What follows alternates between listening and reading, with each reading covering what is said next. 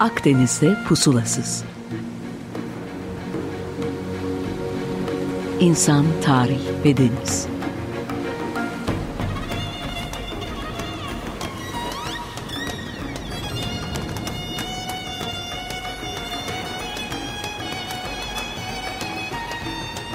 Hazırlayan ve sunan Sidar Duman.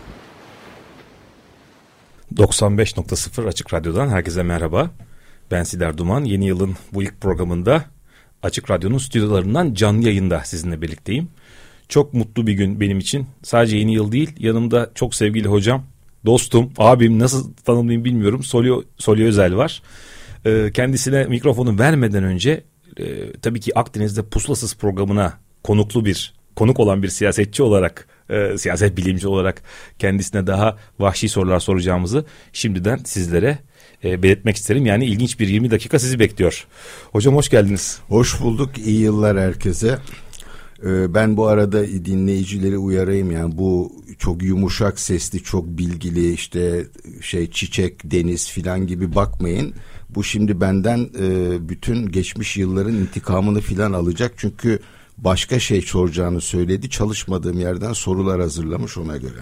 Hocam bu şeye benzemez. Yani TED konuşmaları var ya insanlar out of box diye e, kendine konsept koymuş. Kırmızı alın dışına adım atmak yasak. Aynen öyle. Yani bu bizde yok tabii ki. Hocam şimdi gerçekten yıllarla Hı. beraber insanın biriktirdiği bilgilere bakışı değişiyor. Bilgiler evet, değişmese Çok doğru. Çok ee, doğru. Bunda yaşadığım bazı travmalardan e, size bahsedip destek isteyeceğim. Yok hakikaten de önemli benim için. Çünkü yatıp kalkıp işte mesela Hobbes okuduk.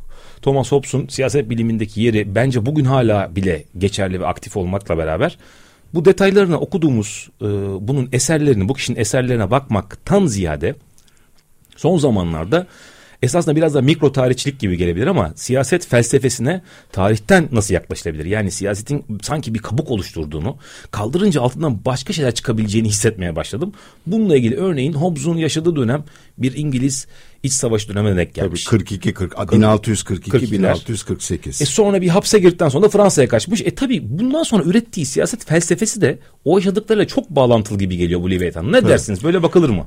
İşi bakılır e, şöyle diyeyim. Şimdi e, genel olarak bu tarih anlatımında e, solcuların e, Marksistlerin ciddi bir ağırlığı vardı ve sürekli yapısal unsurlara bakalım. İşte böyle işte Fernand Brodel yani senin de Akdeniz'le ilgili bir program yaptığına göre yakından incelemiş olduğunu sandığım büyük tarihçi Fernand Brodel ve onun Lezanal e, ekolü işte böyle onlarca yıllık ya da yüzlerce yıllık e, derin akışlar üzerinden tarihin şekillendiğini söyleyip insanların da aslında figüran olduklarını kendilerine senaryoda verilmiş olan rolden başka bir şey yapmadıklarını söylerlerdi.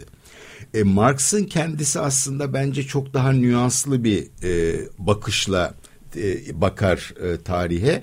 Bu meşhur Fransa'da e, Napolyon'un yeğeni Louis Bonaparte'ın yaptığı kendine yaptığı darbenin 1851'de analizini yaparken çok e, önemli bir metindir o 18 Louis Bonaparte'ın 18 Brümeri adlı eseri. E, yani şeyde da, amca da yapmış darbe, yeğen de yapıyor. Orada der ki insanlar e, kendi tarihlerini kendileri yaparlar ama kendi tercih ettikleri ya da kendi seçtikleri koşullarda değil. Dolayısıyla aslında seni bu Marksistlerin de çok önem verdikleri yapısal sosyoekonomik koşulların ötesinde e, insanın e, bir aktör olarak bu tarihin akışına nasıl müdahale ettiğine de baktırır. Şimdi senin sorduğun bunun da ötesinde bir şey. Yani bir e, kişinin biyografisiyle tarihe müdahil oluşun arasındaki bağ. Şimdi bu çok netameli de bir konu. Çünkü e, bir teorisyeni e, psikolojik haline, ruh haline veyahut da psikolojik yaralarına indirgemek gibi bir e, risk de içeriyor. Ama Hobbes'ın bize sunduğu en önemli e, teorik mesajın düzen olmayan yerde insanlar birbirlerini yerler olduğunu düşünürsen ve bir e, düzen oluşturulmasını ve bu düzen uğruna her şeyden feragat edilebileceğini söylediğini düşünürsen hakikaten bunu şeyden İngiliz iç savaşından bağımsız olarak düşünmek bana da zor geliyor. Habs'a göre yani Habs eğer otoriter hatta totaliter bir e, siyaset anlayışının teorisyeni sayılırsa e, şey e, John Locke ki her ikisi de e, state of nature'dan yani doğa durumundan bahsederler. Locke çok farklı e, sonuçlara varır. E, e, Locke'un da varmış olduğu sonuçların yani hoşgörü, birbirine tahammül vesaire gibi kavramları geliştirmiş olmasını da 30 yıl savaşlarından bağımsız değerlendiremeyiz değil mi? Çünkü sonunda 30 yıl savaşlarında işte 30 yıl zaten adı üstünde. Başka nedenleri de vardı ama Katoliklerle Protestanlar birbirlerini yediler. Sonunda iki tarafta birbirine üstün çıkamayınca şey e, Locke o zaman hoşgörü üzerine yazısını yazarak o zaman birbirimizle yaşamayı öğreneceğiz dedi. Yani hakikaten tarihin akışı içinde bu genel koşullar kadar e, insanların yaşadıkları koşullara verdikleri cevaplar ve bunun teorize edilmesi de önemli. Bana son olarak şunu diyeyim.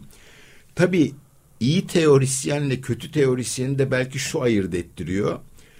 Biz Hobbes'u o e, kitabını yazdığı bağlamdan ya da Locke'u o kitabını yazdığı ya da yazısını yazdığı bağlamdan çıkararak da değerlendirebiliyoruz. Çünkü söylediklerinin derinliği var. Yani böyle bir refleks olarak verilmiş bir e, yanıt değil yaşadıkları koşullara. Dolayısıyla koşullardan esinlense bile aslında o günkü insanlık koşulları ve siyasi koşullarla ilgili olarak gelecek nesillere de aktarılacak çok önemli sorular soruyorlar ve kendilerince beğenin ya da beğenmeyin bir takım cevaplar veriyorlar. Aynı şeyi aslında e, siyaset biliminin belki babası saymamız gereken e, Machiavelli için de söylememiz mümkün.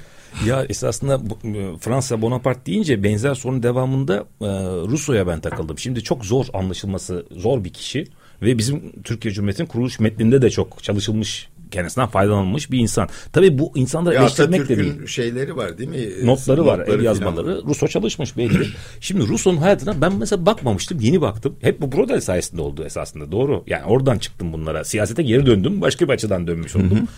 bu adam annesini doğuşta kaybediyor ve teyzesiyle işte yaşarken babası teyzesiyle alıp kaçıyor. Adam yalnız kalıyor. Yani bu insanın yaşadığı travmadan çıkıp da tabii ki bir kontrat yapmaya e, meyilli olmasına daha dikkatli bakmak lazım. Yani nasıl bu bize neleri önermiş, önerdiği şeylere bu çocukluk travmasından ayıklamadan nasıl bakabiliriz? Ya şimdi orası daha e, da netameli bir yer. Ama yani aslında Rus şimdi bak Hobbes, Locke, Rousseau farklı ülkeler, farklı dönemler fakat hepsinde bir e, doğa hali var değil mi? State of nature var. Demek ki aslında e, bu düşünürlerin hepsi ve sadece bunlar değil yani adı unutulmuş olan da pek çok düşünür var. E, moderniteye geçmekte olan bir Avrupa'da yeni bir toplumsal kurumlaşma ya da kuruluş yaşanırken onun önlerine koyduğu soruları nasıl cevaplandıracaklarını daha doğrusu bu yeni durumun ne olduğunu anlamaya çalışarak onun önlerine koymuş olduğu soruları da cevaplamak için bir çaba içine giriyorlar. Bunda e, yani bir takım tercihlerinde Rousseau'nun belki bu çocukluk travmalarının etkisi vardır. Yani e, on, onun için hakikaten bir şey diyemeyeceğim ama ben burada yapısal olana e, bir cevap verme, e, geleceği kurgulamak için bir takım önermelerde bulunma arzusunun çok ağır bastığını ama o arzu ağır basarken ve bu cevaplar aranırken de belki tabii ki kişisel e, tarihlerinin bıraktıkları izlerinde biz e, etkilerini görüyoruz diyebiliriz. Onu eminim yap, analizini yapan da çıkmıştır. Hocam e, gerçek değil gibi ama yarı ilk yere gelmişiz. Sizden rica etsek bir müzik ne çalalım? 3-4 dakikalık Vallahi bir parça. Iki, iki gün önce e, Barış Manço'nun yaş günüymüş. E, Barış Manço tabii çok erken öldü. Çok genç yaşta öldü. Onun 2023 adlı bir şarkısı var. Ee, bugüne de uygundur hem de kendisini yad etmiş olur diye oluruz diye düşündüm. Harika. Lütfen onu dinleyelim. Ee, bir yere ayrılmayın. Reklam falan yok. Müzikten sonra devam ediyoruz. Daha sert sorularla. Hoşçakalın. Evet 95.0 Açık Radyo'dan tekrar merhaba. Akdeniz'de Puslasız ikinci bölümünde canlı yayında Soli Özel'le devam ediyor. Bu arada demin dinlediğimiz parça e, şimdi kontrol masamızdan e, uyarı geldi. Barış Manço muhtemelen Japonya konserinde umarım 2023'te bu şarkıyı tekrar gelip burada size söylerim demiş. Ona kısmet olmamış. Evet onu anarak devam ettik. Hocam demin dediklerimi şöyle daha sertleştirerek e, söylemek istiyorum. Esasında bu konuştuğumuz adamların acaba hiç önemi olmayabilir mi? Niçin? Biz nasıl bakıyoruz? İşte toplum bilim, işte ekonomi, siyaset bilimi böyle bir takım ayrı ayrı birbirinden ve sanki organik ve bağımsız duran alanlar var da bunlarla ilgili konuşuyoruz gibi geliyor bana. Halbuki işte mesela şöyle baksak ne olur? Bu 1500-1600 arasındaki 100 yılda Akdeniz'de nüfus ikiye katlanmış. Yeni kıtadan bir sürü altın gümüş gelse dahi bu gelir adaletsizliğini daha da büyütmüş. Barok da biraz etki etse bile işte kuzeyde protestan akımlar başlamış. E bunun üzerine iklimi, vebayı işte o dönemdeki neyi istiyorsanız ekleyin. Acaba bu tür bir yukarıdan bakışla o tarihin kestine baktığımızda konuştuğumuz insanların onlar olmasa da biri, biri çıkacaktı. Yani onlar sanki sadece sonuçlar mı? Yani bizim düşündüğümüz kadar mihenk taşı olmayabilirler mi? E tamam işte o baştaki e, e açılış argümanına dönüyor. Şimdi Brodel ki herhalde yaşamış en önemli tarihçilerden birisi. Dediğim gibi bu long düre dedikleri uzun süre içinde o ve ekibi ya da aynı ekolden olanlar olaylara böyle bakarlardı ve Russo olmazdı, Musso olurdu, Hobbes olmazdı, Mobbes olurdu diyebilirler. Şimdi bana göre e, o sorulara öne ya ön, tarihin önüne tarihin coğrafyanın siyasetin ya da sosyal gelişmenin önümüze çıkarmış olduğu sorulara kimin cevap verdiği o kadar önemsiz değil. Çünkü o yaşanmakta olan ya da şekillenmekte olan gerçekliği onlar formüle ediyorlar. Biz de onlar üzerinden durum anlamaya çalışıyoruz. Dolayısıyla önemsiz olduklarını sanmıyorum ama birisi o cevabı verecekti. O doğru. Öte yandan coğrafya tabii bu e, düşünür bu tarihçiler açısından son derece önemli. Ve açıkçası ben 2015 yılında Yunanistan'da büyük ekonomik kriz yaşanırken e, ve Yunanistan'ın e, ekonomik e, özellikleri ortaya çıkıp da aslında hiçbir şey satmadığı filan falan da ortaya çıkınca ya Yunanistan'ın belki Avrupa ekonomisinin değil Doğu Akdeniz ekonomisinin bir parçası olması gerektiğini buna bağlı olarak Levant'ın yani Suriye, Lübnan, İsrail, Mısır Türkiye, Yunanistan, Kıbrıs bunların belki bir Güneydoğu Akdeniz ya da Doğu Akdeniz ekonomik yapılanması üzerinde düşünmelerinin daha da doğru olduğunu düş na, na aklıma getirmiştim. Kendi kafamda bunları tartmaya çalışmıştım. Önümüzdeki dönemde de yani bu eski küreselleşme anlayışı terk edilecek ve bence bölgeselleşmeye geçeceğiz. Belki bunları da öne sürenler olabilir. E, e şimdi Hobbes'ın veyahut da Locke'un ya da Rousseau'nun cevap verdiği toplumsal koşullara da filan baktığında dediğim gibi Avrupa e, moderniteye geçiyor. Bir kere birey diye bir şey ortaya çıkmaya başlıyor 16. 15. 16. yüzyıldan itibaren. E orada da vebanın etkisini yani bir de şu var. Şimdi bütün Avrupa vebadan etkileniyor. Avrupa nüfusu yüzde otuz oranında küçülüyor. E, köylülük e, batıda özgürleşmenin yolu olarak bu gerçekliği kullanabiliyor. Buna karşılık Doğu Avrupa'da feodalitenin zor kullanarak yeniden tesisi şeklinde ortaya çıkıyor ve Doğu ile Batı arasında çıkan o ayrım bugün bile kapanmış değil. E, şimdi demek ki bir siyasi gerçekliğin ne olduğu önem taşıyor. Bir de belki Doğu Avrupa'da yaşanmakta olana farklı bir yorum verecek veyahut da onun üzerinden siyaset teorisi geliştirebilecek birileri yoktu.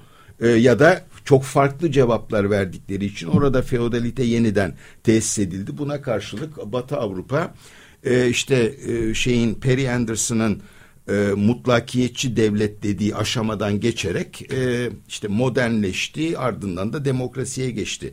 Bizim tarihimizde de benim en azından oku, okuduğum gibi bak bak benim bakış açımla Fatih de aslında bu mutlakiyetçi devleti kurmaya çalışıyor fakat beceremiyor. Belki orada Osmanlılar bir fırsat kaçırmış oluyorlar moderniteye geçmek için. Başka baş koşulların yanı sıra yani ticaret yollarının değişmesi filan elbette Osmanlıları olumsuz etkiliyor. Bu konunun biraz daha o zaman felsefi kısmından e, bir soru sorayım. Kendi adıma burada ben de takıldım. İki, son iki programdır bu kendine yabancılaşmayla uğraşıyorduk.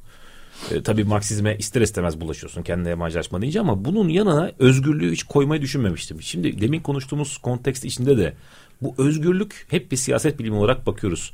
Gerçekten olabilecek bir şey mi? İnsan hayatında özgürlük kavramı ve niye bu kadar saplantılıyız?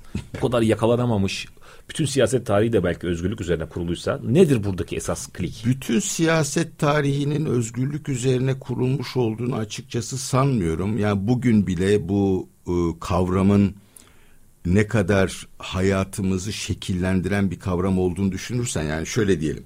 Fransız devriminden sonra üç ilke var değil mi? Özgürlük, eşitlik, kardeşlik. Şimdi kardeşlik pek yürümedi. Ama erkek kardeşlik. özgürlük, özgürlük ve e, özgürlük ve şey e, eşitlikse hayatımızı belirliyor. Şimdi baktığın zaman mesela işte Çin'e bakıyorsun. Çinlilerin zenginleştikleri sürece özgürlük konusunda çok büyük bir talepleri yoktu. Sonunda yeter gari diyerek yani bunca zaman kapalı tutulmaya karşı bir başkaldırı gerçekleşti. Ee, ben e, özgürlük arayışlarının dönemsel ya da konjonktürel olduğunu düşünüyorum. Buna karşılık eşitlik arayışının çok daha köklü bir arayış olduğunu ve hatta önümüzdeki dönemde siyaseti asıl belirleyecek olan talebin de eşitlik talebi olacağını sanıyorum. Yani özgürlük meselesi geçtiğimiz 40 yılda daha çok piyasa aktörü olarak özgürlük şeklinde kullanıldı. İşte biraz da belki demokratikleşmeyle bağdaştırıldı vesaire.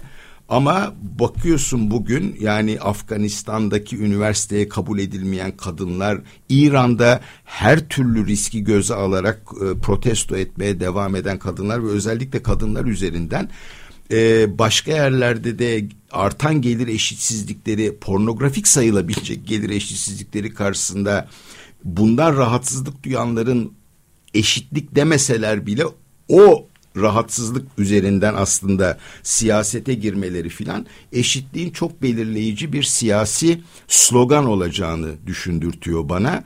Ee, o, ama işte ona karşı otoriterlik mi galebe çalacak yoksa daha eşitlikçi bir düzenin kurulması mümkün mü olacak? Onu hakikaten göremiyoruz ama o anlamda e, çünkü eşitlikle özgürlük her zaman e, birbirlerini besleyen ilkeler de değil aslında. Bazen besliyorlar ama her zaman da beslemiyorlar. Eşitlik mücadelesini özgür ortamda verebilirsin yani en basitinden baktığında. Ama bu bu iki bu iki ilkenin e, zamana zaman akışı içinde e, toplumların ve bireylerin e, davranışlarını belirleyeceğini açıkçası. Bir de unutmayalım yani bu bir zamanların çok önemli e, bir e, kitabı neydi? Erik Fromm'un yanılmıyorsam değil mi? Özgürlük korkusu. Ee, özgürlük çok da kolay taşınabilecek bir şey de değil açıkçası. Ve dediğim gibi o talep çok artık dayanılmaz noktaya geldiği zaman her şey sanırım daha fazla öne çıkabiliyor. Hocam bize ayrılan sürenin sonuna gelmişiz. Çok hızlı oldu ama bir daha çağırırız. bir daha, bir daha yapacağız. Başka şansımız yok. Evet sevgili dinleyicim bize eleştiri sorularınızı e-mail üzerinden her zaman gönderebilirsiniz. Spotify'da bu programın tekrarını mutlaka bulursunuz. Ee, hocama ulaşmak isterseniz de e, bence Google kullanarak çok zorlanmadan onun özgürlüğünü elinden alabilirsiniz diye düşünüyorum. Ee, hocam tekrar çok teşekkürler. Ben geldiniz. teşekkür ederim Sidar. Yetmedi. Evet, evet bir daha bir yaparız daha. inşallah. İki hafta sonra herkese herkese iyi yıllar, iyi tekrar haftalar. Iyi seneler. Hoşçakalın.